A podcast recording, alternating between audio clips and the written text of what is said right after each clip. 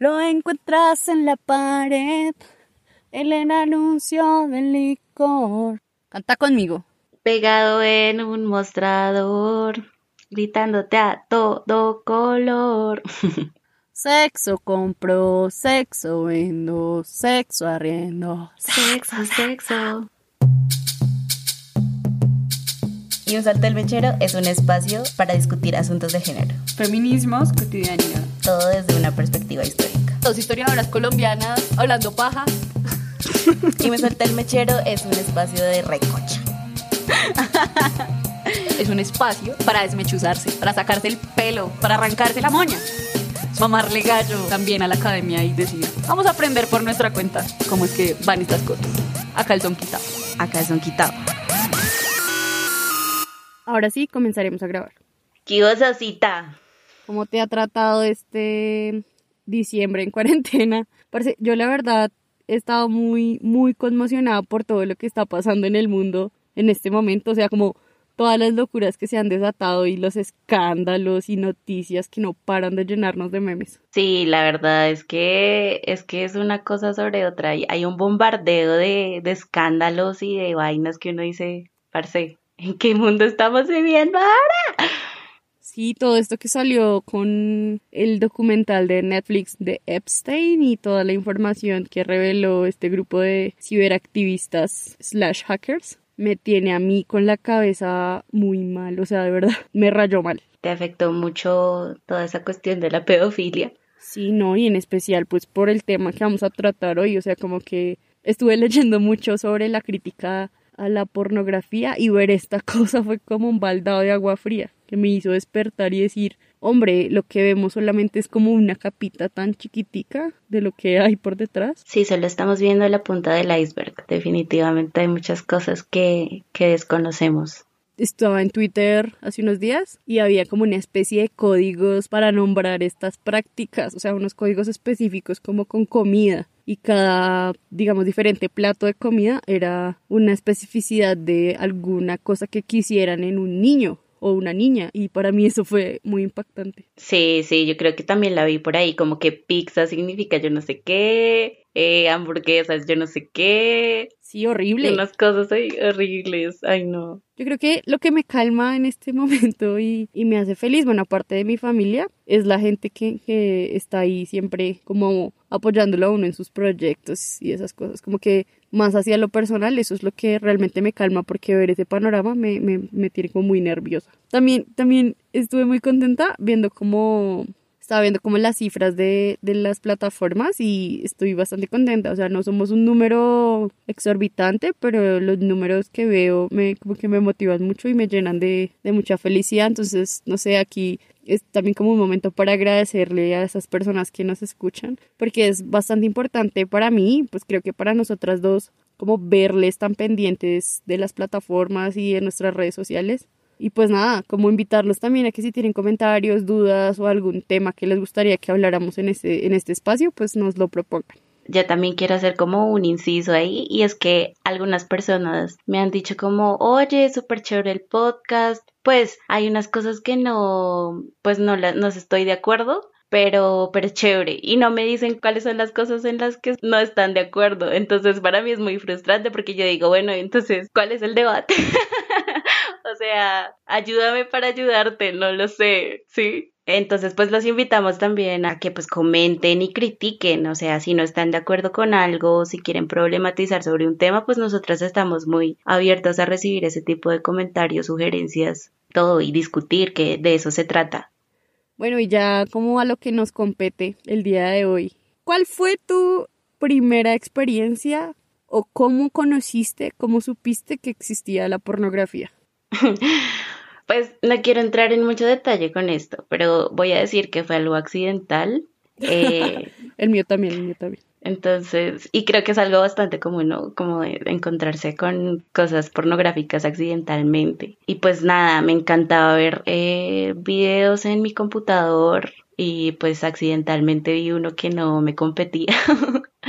y yo era muy pequeña, tenía como 8 o 9 años. Sí, bastante Entonces yo, o sea, lo que veía era una, era sexo oral. estaban haciéndole una felación al tipo y yo no entendía qué era lo que estaba pasando, o sea, para mí no tenía sentido, veía una, una mujer.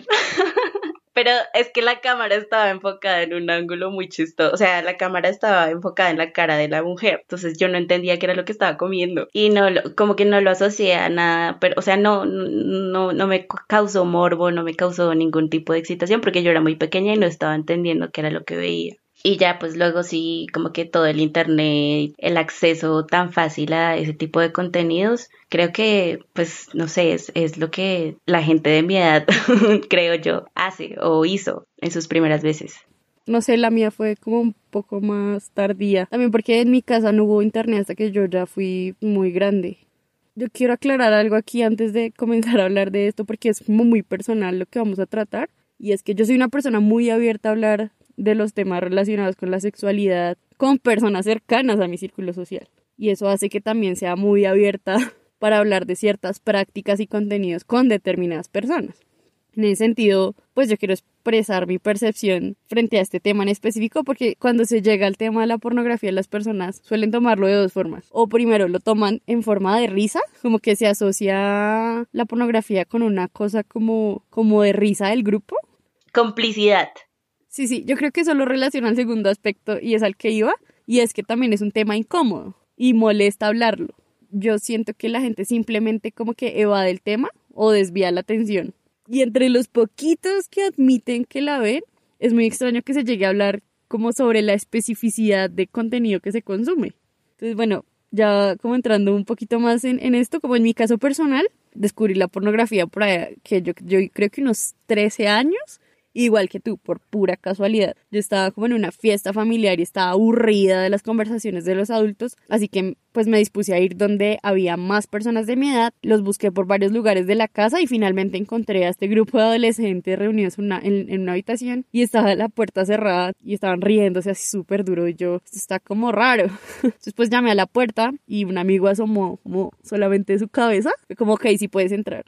Y cuando entré, la primera reacción fue como que todas las personas que estaban ahí adentro me miraron y ya no me dijeron nada, simplemente como que me, me, me, indicaron dónde me tenía que sentar. Y yo como que, bueno, me senté y encendieron el televisor y vi una escena explícita de una penetración de un hombre a lo que parecía una colegiala en una biblioteca y creo que esa imagen jamás se quitará de mi cabeza. O sea, fue esa primera experiencia para nada fue, fue excitante, más bien fue como un sentimiento de complicidad con aquel grupo, de que estábamos haciendo algo prohibido, algo que nuestros padres no aprobarían.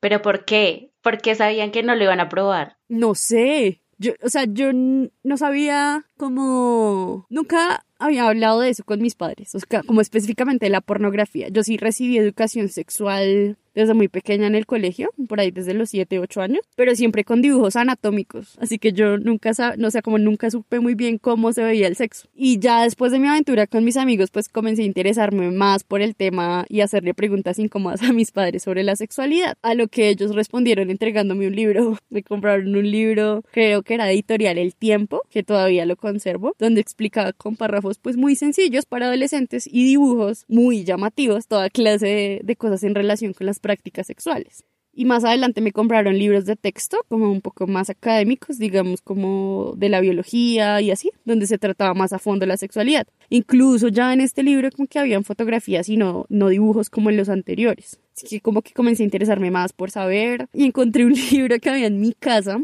que se llamaba como Diccionario Visual del Sexo. Pero entonces como que sí siento que hay un tabú porque ese libro no estaba a la vista, como que estaba oculto en la biblioteca. Entonces creo que esas cosas como que a mí sí me hicieron saber antes de ver pornografía que era como algo como oculto, no era algo que los papás pudieran saber que estabas viendo. Además porque, digamos, el comportamiento mismo de mis compañeros, como de mis amigos en, en, ese, en esa habitación, me dio a entender eso, ¿no? Porque eran risas, porque era chito, chito, chito, porque tenían el, el volumen del televisor súper bajito, porque estaban a puerta cerrada, como todo ese misticismo alrededor de un programa en la televisión fue lo que a mí en últimas me hizo entender que no era como algo que pudiera contarle a mis papás.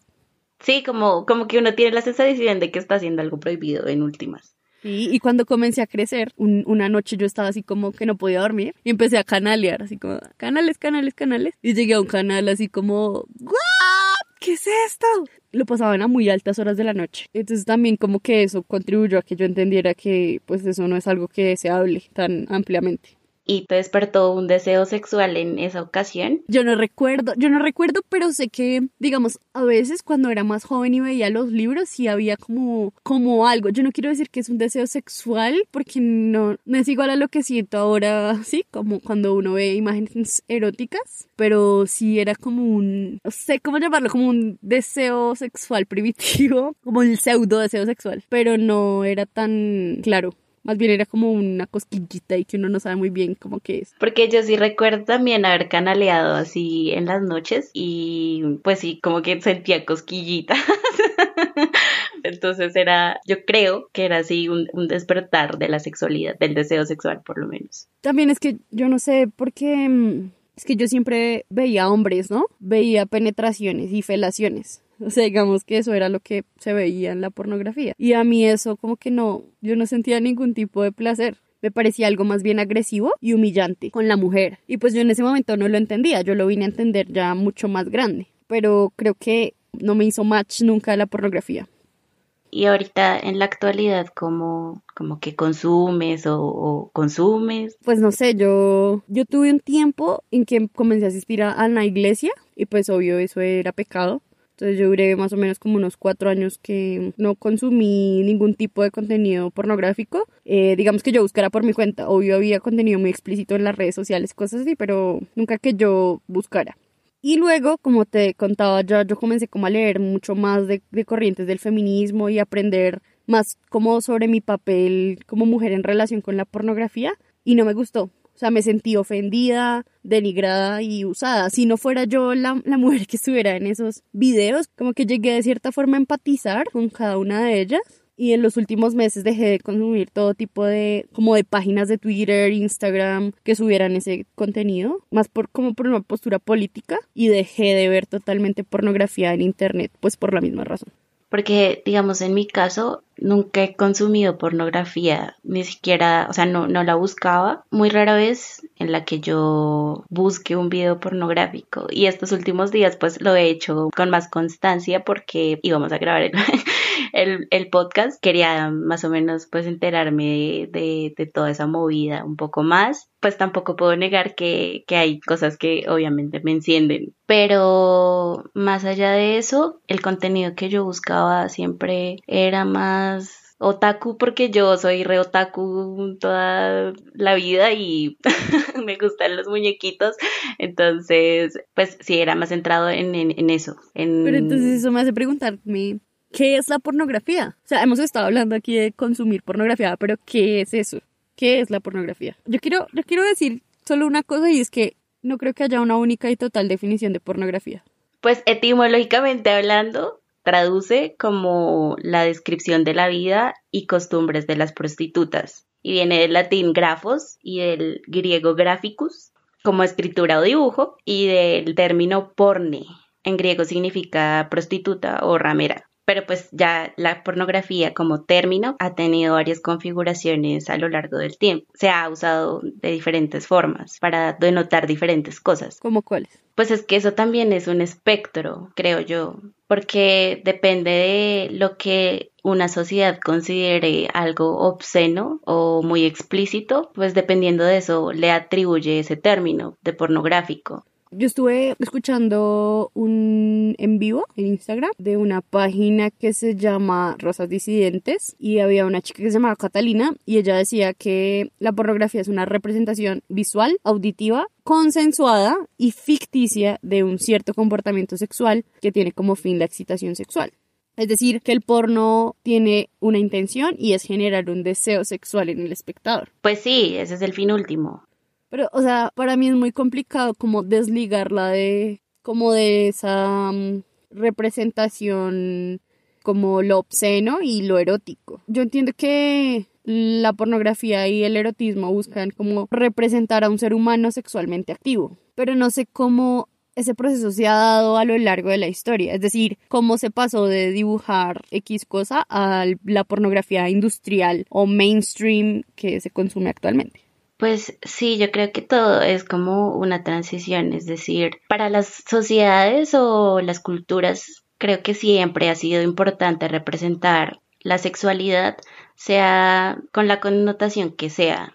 Nosotros vemos, por ejemplo, en el Perú con eh, la cultura moche, cerámicas representando órganos sexuales masculinos o actos de coito. Pero puede que ese significado que le atribuyen a esas cerámicas no es sexual, sino más bien es algo que simboliza la fertilidad, por ejemplo.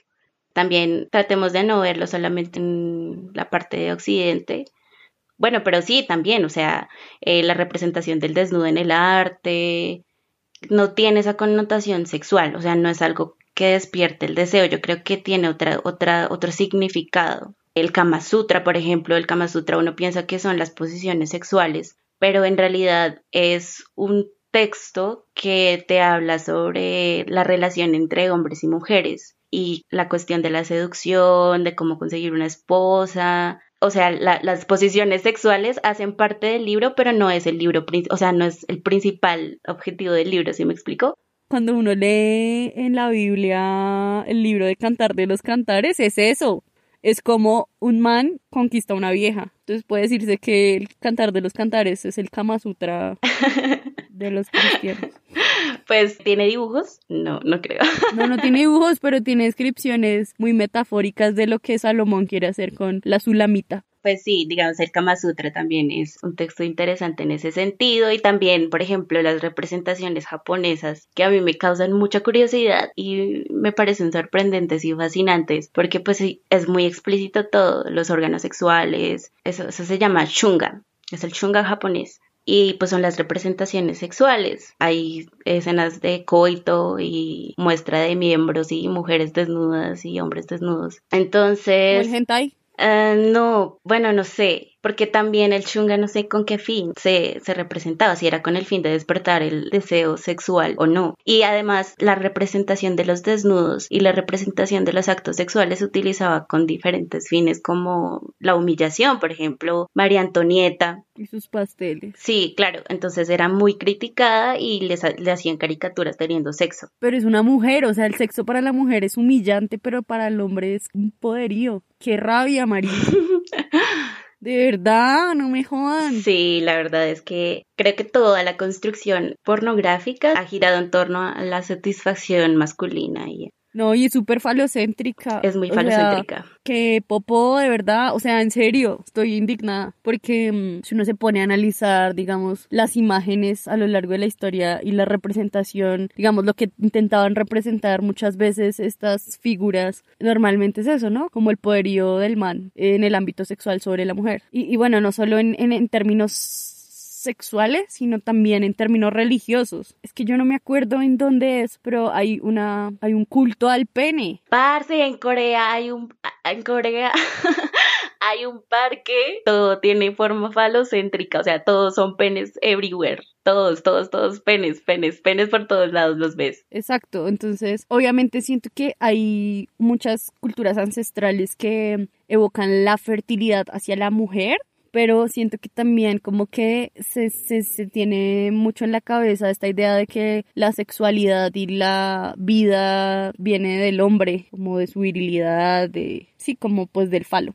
Y pues bueno, ya después como que con los avances tecnológicos empiezan a cambiar las formas de representar y consumir la sexualidad, ya no a través de las pinturas, sino también libros o textos literarios. Y luego pues ya aparece la cámara fotográfica y lo que se hace en Occidente por lo menos es fotografiar a las prostitutas, por ejemplo. Entonces tú te encuentras muchas imágenes de mediados del siglo XIX y principios del XX en donde hay muchas fotografías a blanco y negro así súper bonitas de mujeres desnudas. Y pues ya, o sea, es otra, otra forma de consumirlo porque pues ya las cámaras son más asequibles y las fotos también. Empieza a entrar la cámara cinematográfica. Entonces, no solamente es la imagen, sino pues es la imagen en movimiento. Y pues había que representar el sexo, evidentemente. Y así se usó.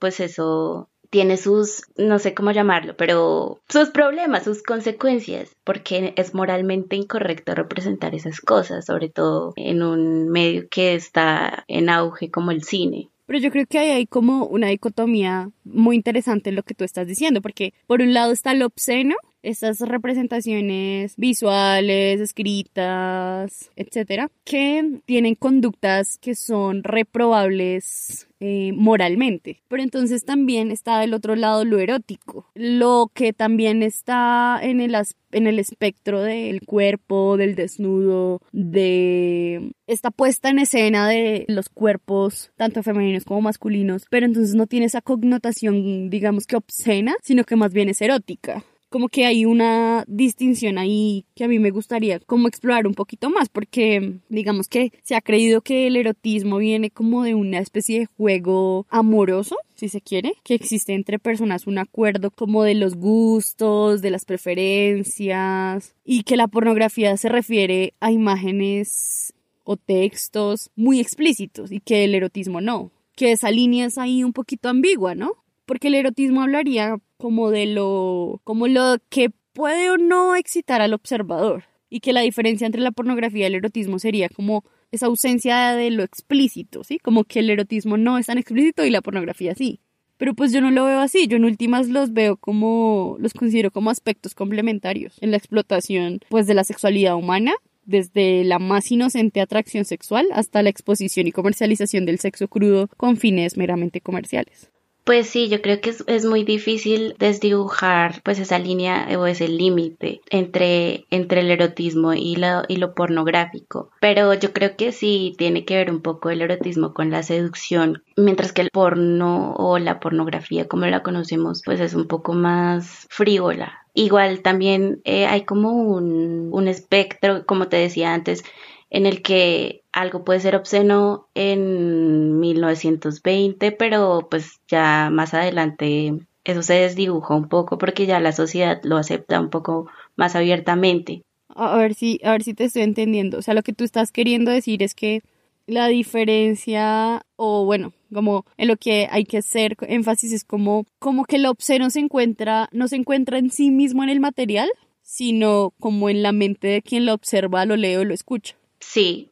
O sea, como que es más profundo que simplemente la imagen por la imagen, sino que habría que analizar todo el aspecto cultural que rodea a una imagen para entenderla. Claro, claro, claro. Y te voy a contar una anécdota que me parece muy chistosa. Eh, en esta época en la que estaba de moda el Harlem Shake. ¿Qué es eso? Tatiana, el Harlem Shake. como que era el Harlem Shake, Tatiana. El, el Harlem Shake, eh, que eran como unas grabaciones en donde. Ah, pues, ya, que bailaban y se volvían re locos. Sí, exacto. Sí, sí, sí, ya, ya me acordé, no, pues, no, me, no me acordaba que pues, se llamaba así. En esa época hicieron un video en, en uno de, los, de nuestros salones, bueno, no sé, no recuerdo muy bien, el caso es que una niña cogió un, un saco o alguna prenda de vestir y se la pasó entre las piernas y la deslizaba así, pues no sé si te imaginas la escena, deslizar la prenda entre las piernas. Y entonces, pues los profesores se escandalizaron cuando vieron el video y uno de los profesores dijo, pero es que ella lo está haciendo como una forma de expresión propia, o sea, los que le ponen el morbo son ustedes. Sí, o sea, la, la niña no está haciéndolo porque le causa placer sexual o algo así, simplemente es una forma de expresión corporal como cuando se dotan de contenido sexual como comportamientos de los niños y es como, pues no. Exacto, entonces los padres se escandalizan porque ven a su hijo, no sé, tocándose. O sea, mi punto es que las cosas obscenas dependen, dependen de quién las mire, dependen de la sociedad, si las reprueba o las aprueba las formas de expresar la sexualidad y representar la sexualidad pues cambian y todo, toda la sociedad se configura. Son más aceptadas ciertas conductas, sobre todo hacia los 60, por ejemplo, que es ya el despertar de la liberación sexual y todo este asunto de la contracultura pues a partir de ahí yo creo que de los 60 es que la representación de los desnudos y de las escenas explícitas de sexo ya se da mucho más abiertamente y ya hacia los 70s, 80s, 90s empieza a producirse en masa la filmación de películas pornográficas. Y luego ya pues los 2000, ¿no? Que pues es internet y ya el acceso a películas es mucho más abierto, ya no tienes que pagar por ver una película pornográfica ni por ver una revista, sino que pues ya tienes el internet y ahí puedes buscar cosas que te despierten el deseo sexual.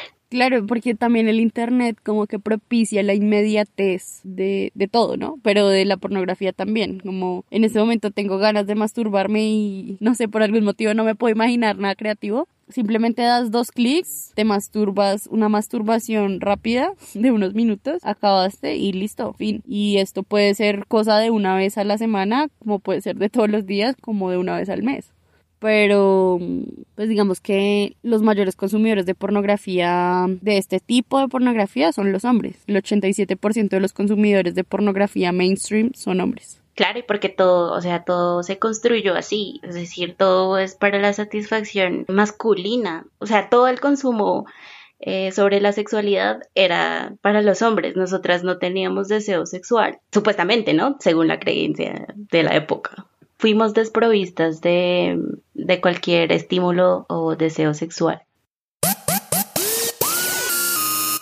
Yo tengo una pregunta y es, ¿existe como alguna categorización que se pueda hacer de los pornos? Porque yo creo que no hay una sola pornografía global y totalizante, sino que hay como muchos tipos de porno. No, pues claro, y también creo que depende de la excentricidad de la gente. Como que no todos tenemos los mismos deseos, creo yo, aunque sí están permeados por la pornografía, de todas formas hay, mucha gente a la que le gusta ciertas cosas, hay otra gente a la que no. Y en ese sentido, creo que hay unas categorías muy generales del, del, porno, como se le conoce hasta ahora. Una de ellas es el softcore, que son desnudos parciales del cuerpo femenino y masculino, pero no se muestran los genitales en primer plano, ni las prácticas sexuales. Es como lo que se ve en la televisión. Sí, exacto. Entonces es medio difuminado o están tapados con las sábanas o se ve oscurito. En la ducha. Sí, como que se, se, se sugiere una escena sexual, pero no se enmarca y no es el todo de la película, sino más bien es parte del argumento, pero no es el argumento en sí mismo. Y luego está el medium core, que son desnudos totales y se hace un primer plano de los genitales, pero no se muestran las prácticas sexuales explícitas entonces, en ese caso, pues las revistas como Playboy y, y, las películas de carácter erótico serían una muestra de ello. Por ejemplo, 50 sombras de Grey. Yo lo categorizaría ahí. Aunque, aunque también sería en el softcore, porque, porque no te están mostrando los, los primeros planos de, de los genitales. Simplemente te sugieren que están teniendo sexo y muestran las tetas de la chica y ya. Ok, sí, no, nunca se muestra. Aunque, ay, no sé, yo, yo vi una, yo no sé cuál vi, en que se le veían las nalgas a Christian Grey. Pero sí, o sea, es como, como ahí está en el medio de esas dos categorías. Y luego está el hardcore, que sería ya la demostración del acto sexual explícito, de cualquier tipo. Entonces, pues ahí ya entran los subgéneros que están basados en las características físicas o en las preferencias sexuales, si es amateur, si es, bueno, por tipo de acto sexual, entonces sexo oral o sexo anal como toda la infinidad de cosas que se te puedan imaginar en la cabeza. Sí, pero pues son explícitas. Esa es como una categorización del porno mainstream, como el industrial, el que se hace a gran escala, el que tiene casas productoras o, o bueno, ni siquiera casas productoras, como también cosas que graba la gente en su casa y las suben a, a las páginas de internet, porno venganza y vainas.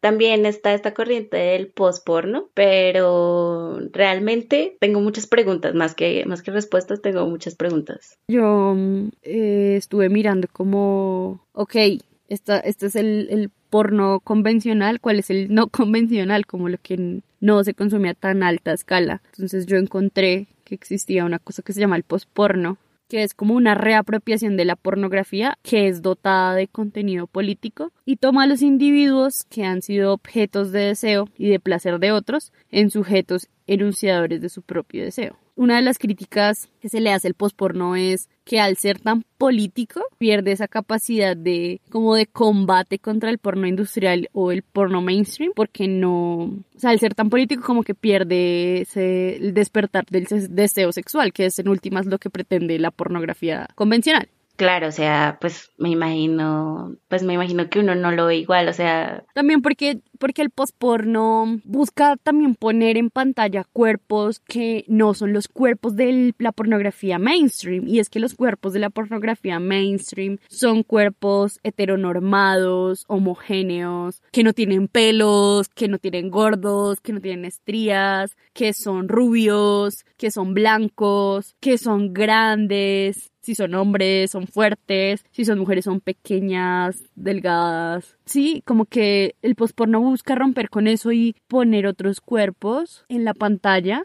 con los que las personas reales nos podamos identificar. Y lo que en últimas buscan no es precisamente el deseo sexual, sino más bien que uno lo piense en el aspecto político. Entonces, su fin último tampoco sería algo comercial y lo logra porque yo no, yo por ejemplo no he visto post porno, pero pero si se trata de retratar cuerpos que no son o bueno, no retratar, representar representar. cuerpos que no son deseados en nuestra en nuestra representación pornográfica previa anterior comercial. Si se logra el cometido de despertar cierto deseo, pues no sé, digamos yo, yo he visto post porno, a mí el post porno no me prende de ninguna manera, pero mira que a mí me llevó ver post-porno a otra reflexión, que es como un poquito más, no quiero decir más profunda, pero sí es distinta a cuando uno ve porno. Cuando uno ve porno se prende, se masturba o si lo hacen en pareja pues tienen sexo y listo, ¿cierto? Porque despierta el deseo sexual. Pero lo que me pasó viendo post porno es que no solamente se, como que se hace objeto de deseo cuerpos que convencionalmente no lo son, pero también objetos que convencionalmente no lo son. Entonces eso me hizo pensar en que mi propia sexualidad puede tomar otros tintes si yo así lo deseo. Y no necesariamente de la manera en que el porno mainstream me lo hace creer. Es decir, no porque en el porno mainstream una vieja disfrute un bucaque signifique que yo lo vaya a disfrutar. Entonces, lo que pasa con el postporno es que me llevó a replantearme nuevas maneras de vivir mi sexualidad y no necesariamente desde las prácticas que el postporno me, me muestra, sino más bien hacer esa reflexión hacia adentro como qué es lo que yo realmente quiero explorar en la sexualidad y que la pornografía mainstream no me lo permite porque me ha enseñado que debo desear ciertas cosas, que no sé si en realidad yo las deseo o solamente las deseo porque las vi. Sí, claro, o sea, como que la pornografía nos ha condicionado de tal forma que, digamos, una nalgada o el hecho de que te jalen el cabello o las ahorcadas o una mamada así con arcada, digamos que como que condiciona a los hombres sobre todo a que eso es placer, o sea, eso, es lo que yo quiero en mi acto sexual, porque me prende, pero pues, ¿por qué te prende eso? Lo que busca la postpornografía es precisamente eso, politizar pues el acto sexual. Obviamente lo que no pretende en últimas es quitarle el deseo sexual a, a, las personas, obviamente no, sino más bien que se cuestionen otras maneras de sentir, de percibir, de desear otros cuerpos, de verse a sí mismo, reconocer su propio cuerpo como un lugar de goce, más que, ay, es que yo tengo pelos, entonces no, no podemos culear hoy porque tengo pelos en las piernas o en la vagina o en las axilas o donde sea. Entonces, no, no podemos. Pues hombre, cambiemos esa manera de como de, de qué hacemos un objeto sexual o de qué hacemos un objeto de deseo. Digamos a mí, por ejemplo, lo que me pasa, o sea, creo que todos respondemos a, a estímulos diferentes. Se supone que los hombres son más visuales. No sé si eso tendrá una explicación evolutiva o algo así. Igual no creo que sea algo general, yo, por ejemplo, soy muy sensible a los sonidos.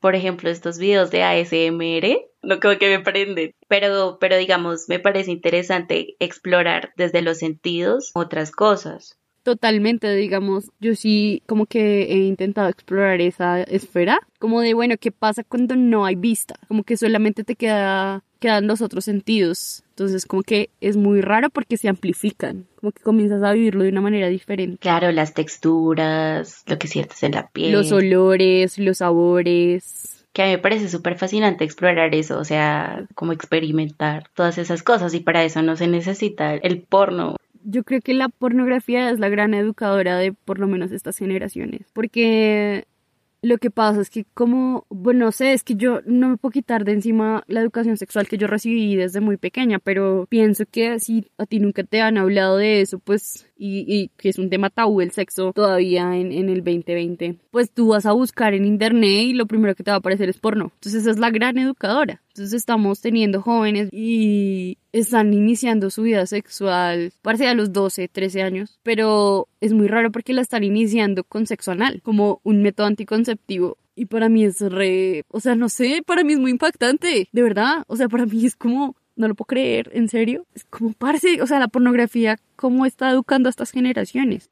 Entonces yo creo que sí, lo que debemos hacer como sociedad y cada uno en su, en su vida es como tener una buena educación sexual. Por supuesto, porque si no empiezan a creer que las cosas son, son como el porno las, las muestra y ese es, ese es su mayor sensei, su profesor. Sí, no, y yo creo que por eso, por eso al, al, principio era tan incisiva con decir que la pornografía es consensuada y es ficticia. O sea, si la pornografía no es consensuada, eso es un delito. Sí. Y es ficticia porque no muestra realmente lo que pasa en una relación sexual es una representación ficticia de lo que podría ser una relación sexual. Y, y, no solo eso, sino que alrededor están como estas posturas o roles de género muy marcados y situaciones de dominación que son muy heavy, o sea, como lo decía la canción, la canción que...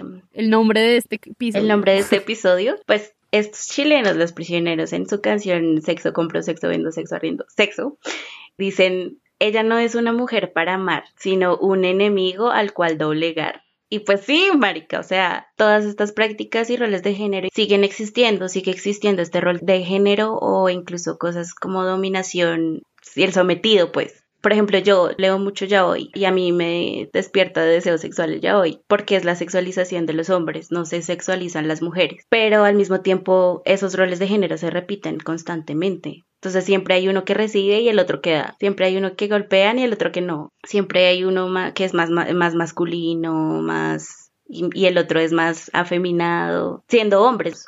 Yo creo que hay que plantear una postura contra el porno violento. Es decir, eso de romantizar o de hacer objeto de deseo una violación, o sea, a mí me eso me, o sea, con eso me limpio el culo y me queda sucio. De verdad, en serio, o sea, eso a mí sí me, o sea, como que me afecta personalmente porque, pues no, o sea, porque putas están haciendo de una violación que es un acto violento, de dolor, que ha sufrido y que marca de manera tan profunda y tan dolorosa a tantas mujeres, una práctica deseable para un hombre. Eso como, como la punta del iceberg, porque de ahí para abajo se despliega todo un arsenal de cosas. Sexo con menores de edad, con animales, incesto. Como que el porno ha enseñado que no es sí. Como que cuando la mujer dice no, es porque la mujer quiere. O sea, no, parce, no es no. Por eso yo sigo insistiendo en que el porno tiene que ser consensuado. Si no, eso es claro, un delito. Claro, incluso yo veo esta página de porno amateur y las descripciones son muy cerdas. O sea, como a ella le gusta que le peguen duro, que la cojan duro y grita la muy perra, muy zorra y cosas también como incestuosas pero muy heavy, o sea, el tío, que yo no sé qué, la sobrina, que los primos, que la hermana. horrible. También yo estuve leyendo para, para este episodio, estuve leyendo como muchas entrevistas que se le han hecho a ex actrices porno, sobre todo mujeres. También vi testimonios de hombres, pero sobre todo el, el, de mujeres, ellas como que tienen esa crítica muy fuerte a la industria pornográfica y es que las casas productoras simplemente pues primero no es un trabajo que esté regularizado, entonces como que les pagan lo que se les da la gana y si usted no, como que no aguanta una cena muy, muy hijo de puta, pues entonces no le pagan ese día. Pero aparte de eso, como que ellas no tienen control sobre su imagen. Como actriz porno puede grabar una escena con determinado arco argumental, digamos que la película tiene un arco argumental.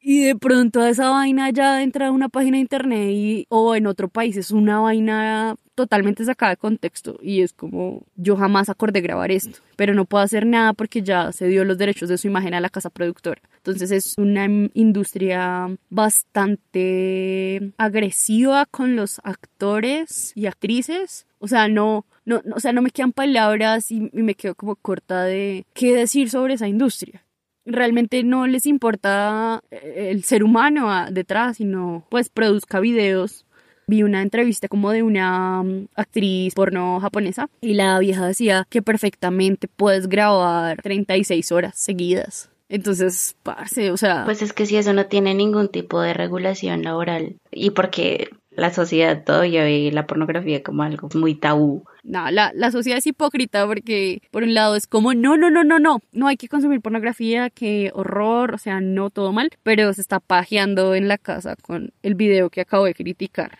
de la mujer que está lapidando. Sí, pero digamos todas estas cuestiones sexuales y la regulación que se les da es supremamente difícil. O sea, no solamente pasa con la pornografía, pero también con la prostitución y es un trabajo que sea de diferentes formas, pero sexual al fin y al cabo. Entonces, digamos que tener las garantías para poder hacer un trabajo que siga esos lineamientos o principios que yo tengo como actriz porno con una casa pornográfica es muy difícil.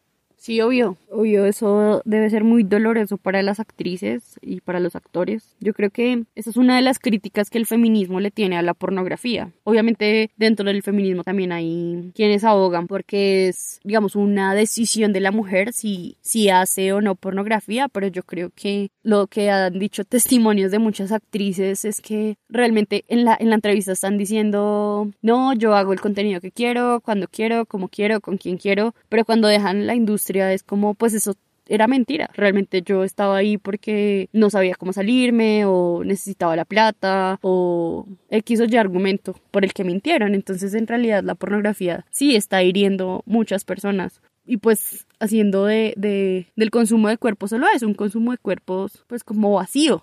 En últimas porque también la gente no está dispuesta a pagar por pornografía. O sea, si la encuentra en internet gratis, porque va a pagar por pornografía? Que es lo que pasa, por ejemplo, con la pornografía feminista, que es muy cara. O sea, acceder a eso es carísimo. Entonces, ¿cómo hacerle frente a, un monstruo como, como Pornhub si vale tanto acceder a un video de pornografía feminista? Si es que eso existe.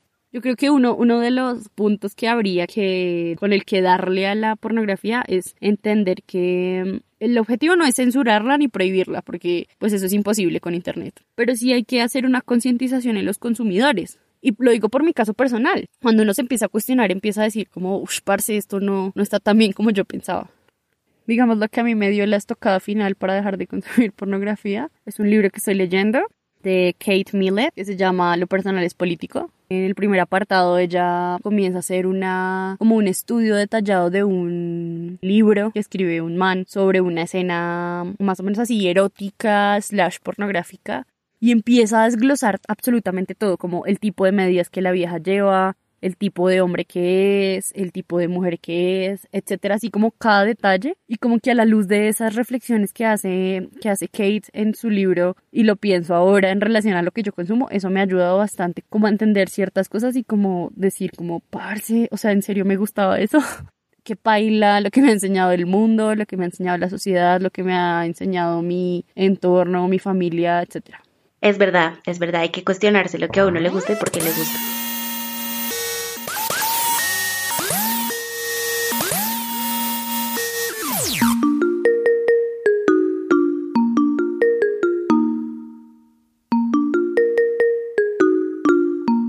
Quiero escuchar tu desmechuse. El desmechuse, chan, chan, chan, chan.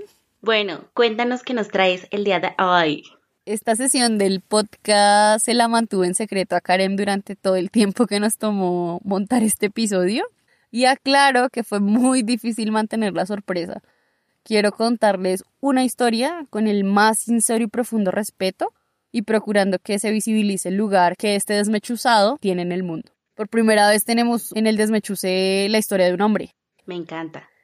a mí también. Y hoy les voy a contar una historia de sexo, aunque seguramente por un rato va a parecer que no es de sexo. El comienzo de esta historia es en España, en un día muy caluroso de verano, cuando Antonio fue a visitar una piscina que no conocía. Al hacer uno de los clavados que tanto disfrutaba, pudo darse cuenta de que la piscina era menos profunda de lo que en apariencia se notaba, y su cabeza golpeó contra el suelo, se dobló el cuello y de repente solo podía mover la cabeza. Tenía 13 años. Y cuanto recuerda de los siguientes 13 meses de hospitalización en el quirófano, en la fisioterapia, en la higiene matinal, en las evacuaciones vespertinas, en ayunas, comiendo la basofia del menú del hospital, en su nueva silla de ruedas, en la cama articulada, es que siempre hubo pensamientos sexuales. La sexualidad siguió como acostumbraba desde que adquirió la tetraplegia, impregnando todo lo cotidiano, interpelándole sobre su cuerpo y el vínculo con otros cuerpos, hilando las horas de noches inacabables, atravesándole sin piedad, pero con el fantasma siempre presente de los conocidos y médicos que priorizaban la rehabilitación a los deseos del cuerpo. Todos y cada uno de ellos ahora no le veían más que como un ser asexuado, eliminando o reduciendo a lo anecdótico la sexualidad, el deseo y el placer. Por un lado, los médicos le habían augurado un funcionamiento genital desconectado del deseo y alejado de toda posibilidad de sentir o dar placer. Semejante sentencia en la cabeza de un adolescente de barrio de los 80 equivalía a un destierro de la sexualidad, de su cuerpo y de sí mismo. Antonio no podía acceder por sí mismo a su cuerpo para explorar, para conocer, para tener alguna posibilidad de cuestionar el diagnóstico, y nadie le ayudó a explorar las posibilidades sexuales de su nuevo cuerpo. Por supuesto, mencionaban que había otras maneras de hacer el amor, y Antonio imaginaba que se referían a la triste resignación de limitar el deseo y el placer a los abrazos, a los besos, a cosas menores de gente muy mayor o enferma. No tenía ninguna referencia, ninguna imagen que le permitiera proyectarse a la riqueza de las oportunidades que se abren para cualquier cuerpo al sexualizar todas y cada una de sus partes, al erotizar los objetos cotidianos, incluida la silla de ruedas, al quitar al coito y al pene del centro de las prácticas, al incorporar los juguetes imaginarios y por imaginar o adentrarse en el magnético universo del BDSM, por ejemplo. El BDSM traduce bondage, disciplina, dominación, sumisión, sadismo y masoquismo. Erróneamente se le conoce como sadomasoquismo, pero no, son prácticas distintas. Más tarde acudió con las prostitutas. En palabras de Antonio, ellas hicieron saltar en pedazos el diagnóstico médico, sabiendo leer su cuerpo en segundos mejor de lo que cualquier bata blanca lo había conseguido en años. A partir de ahí, el proceso de ir haciendo las paces con su materialidad corporal fue lento pero irreversible, y en ese cambio de heteronorma patriarcal, coitocéntrica y falocéntrica se fue resquebrajando cada vez que se presentaba la ocasión. Antonio se daba la libertad para vivir experiencias sin intentar encajar en ningún molde. Las puertas del paraíso estaban abiertas. Antonio dice severamente que las grandes leyes sobre diversidad funcional nunca han encontrado esa masa crítica de población que haya desaprendido y aprendido lo suficiente para mirar las diferencias funcionales como parte de la diversidad humana para entender que las capacidades nos corresponden a individuos aislados, sino a ciudadanos que forman parte de una comunidad. Resulta más fácil acotar los horizontes vitales de las personas con diversidad funcional a la mera supervivencia, infantilizarles, con la connotación de individuos dependientes que eso conlleva alejarles de cualquier idea sobre el derecho a la plena ciudadanía y, en definitiva, autoconvencerles de que están mal, de que no deberían ser como son, de que deben retirarse de los carriles centrales de todos los procesos sociales, culturales y económicos. La asexuación de las personas con diversidad funcional constituye uno de los pilares del sistema capacitista que las oprime desde tiempos inmemoriales. De allí nació la idea de hacer un documental sobre sexualidad y diversidad funcional, Yes We Fuck. El título parodia la famosa campaña electoral que dio la presidencia de Estados Unidos a Obama y es una declaración de intenciones. La estrategia fue mostrar historias reales con imágenes explícitas que revelan a las personas con diversidad funcional como seres sexuales y sexuados, como cuerpos deseantes y deseables que rompen la idea de normalidad y nos interpelan sobre cómo entendemos el deseo, el placer y la belleza. Todo esto en el marco de la cotidianidad que ayuda a conectar la manera de vivir la libertad personal y la sexualidad. En el we del título se identificaron con otros grupos como los feminismos, los transfeminismos, queer, diversidad funcional, activismo gordo y el fuck que se ha ido complejizando pues por todo lo que requiere pues follar. Y en ese aspecto del trabajo de Antonio, que yo quiero centrar, porque hemos visto cómo a lo largo de su historia se desmechuzó varias veces, y es muy interesante ver su relación con el tema que hemos tratado en este episodio. No puedo negar que al principio pensé en traer alguna de las historias de esas ex actrices porno, no solamente por ser mujeres, sino porque me parecía importante visibilizar qué pasaba con las mujeres detrás del porno mainstream. Al respecto, si les interesa, pueden ver el canal de YouTube de Amarra Miller o los documentales de Netflix de Hot Girl Wanted y After Por Ends. Pero bueno, retomando, cuando estuve indagando más sobre el posporno y encontré Torno Pullido, La Muestra Marrana y el documental Just We Fuck, quise saber quién estaba detrás de esa proclama política que es el documental, porque llegué a sensibilizarme con las personas que veía. Encontrarme con este personaje fue muy revelador para mí porque con un documental corto logró desestabilizarme muchas de las ideas que tenía sobre el consumo de cuerpos en el porno.